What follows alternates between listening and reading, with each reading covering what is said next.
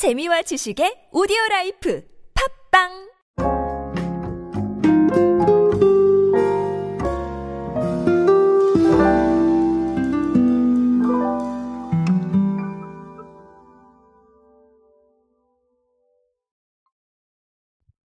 보통 우리가 어딘가를 가게 되면 어, 만약에 자차를 이용하신다라고 가정을 하게 되면 아, 이 내비게이션을 자주 활용을 하게 됩니다. 어, 요즘은 택시 기사님들도 많이 활용을 하시는 것 같은데요. 자 문제는 어, 이렇게 내비게이션을 활용을 하다 보면 검색을 많이 하는 장소들이 생기죠. 저 최근에까지 티맵이 계속해서 어, 이 티맵 트렌드 다이어리 총결산을 공개를 했었는데 자, 이 중에서 검색편이 상당히 좀 재미있는 얘기들이 있더라고요. 티맵 자체를 가지고 사실 트렌드 이야기를 하긴 좀 어려울 겁니다. 왜냐하면 아시다시피 뭐 내비게이션이잖아요. 그래서 제가 뭐 그거는 조금 어렵겠습니다만 어, 이 검색 자료는 조금 재밌는 부분이 있어서 몇 가지만 소개를 해드리려고 합니다. 아, 간단하게 오늘은 인사이트보다는 어, 트렌드에 대한 이야기로 간략하게 들려드릴 수 있도록 하겠습니다.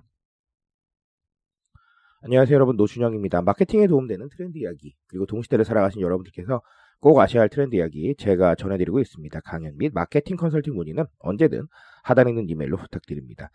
자 일단은 어, 아주 재미있는 것들이 나와요. 음, 1년간 티맵에서 가장 많이 검색된 장소는요.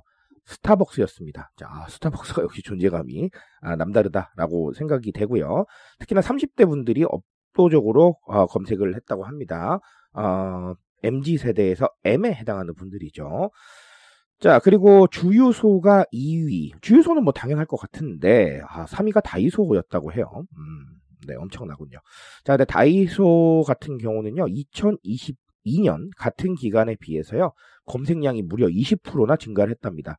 아, 네. 예, 아, 다이소의 힘이 이렇게 무섭군요. 아, 실제로 제가 다이소가 정말 성장 많이 하고 있다라고 한번 말씀을 드린 적이 있는데요. 자, 이 부분이 수치로도 나타나는 것 같습니다. 이 수치는 사실 뭐, 어, 매출에 대한 수치는 아니지만, 사람들이 이렇게 찾는다는 건 아주 중요한 얘기가 아닌가라고 생각을 합니다.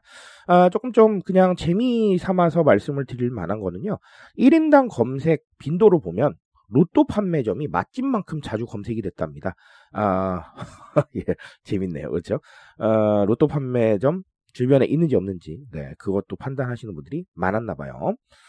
자, 어, 여기서 사실 우리가 뭐 엄청난 insight를 뽑아내기는 어렵지만, 어, 네.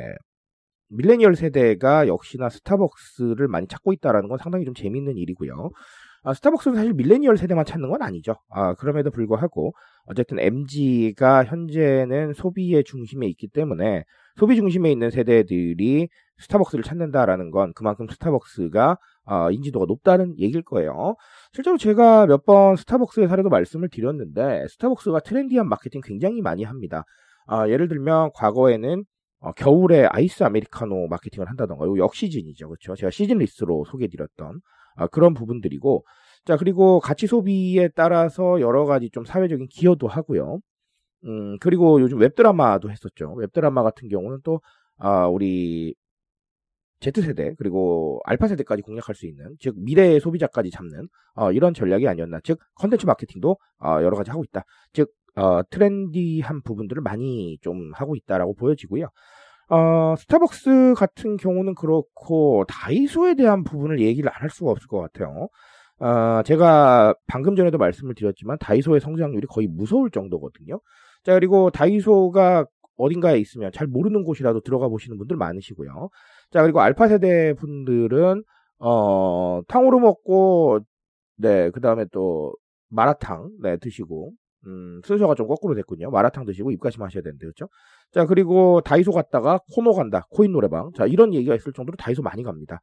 아, 실제로 학용품 매출이나 10대들이 담당하고 있는 매출이 생각보다 크다라는 얘기도 나와 있었어요. 자, 이렇게 성장하고 있는데, 역시나 뭐 다이소의 전략은 아시다시피 트렌드 쪽에서 본다면, 음, 가성비에 대한 부분이 일단 첫 번째일 것 같고요. 두 번째는 취향 소비에 대한 부분들도 있어요. 왜냐하면 워낙 많으니까요. 그렇죠. 라인업이. 그리고 계속해서 추가가 되잖아요.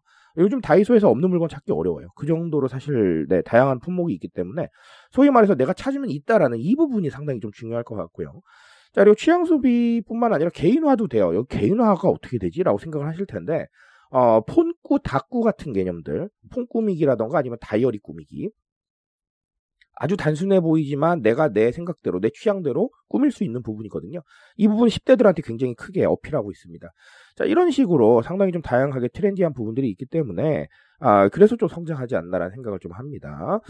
자, 오늘 조금 좀, 네, 부산하게 말씀을 드렸는데, 사실 티맵을 가지고, 아, 티맵에서 가장 조금 좀 핵심적인 키워드들, 이렇게 말씀을 드렸고요.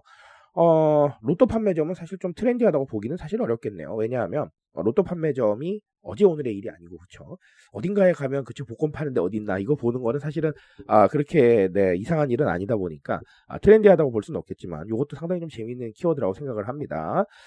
자, 어쨌든 트렌드라는 거는, 음, 여러 가지로 좀 해석을 할 수 있겠지만, 어, 중요한 건 트렌드에 빨리 적응하고 답을 내놓는 어떤 브랜드나 회사들이 조금 빨리 앞서간다는 건 확실한 것 같아요.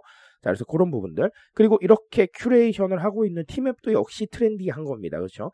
어, 뭔가 이 자료를 해석을 해서 우리만의 좀 insight를 내놓고 그 insight를 통해서 새로운 또 의미를 발견할 수 있게 만드는 어, 이런 부분도 상당히 좀 트렌디하다라고 보여집니다.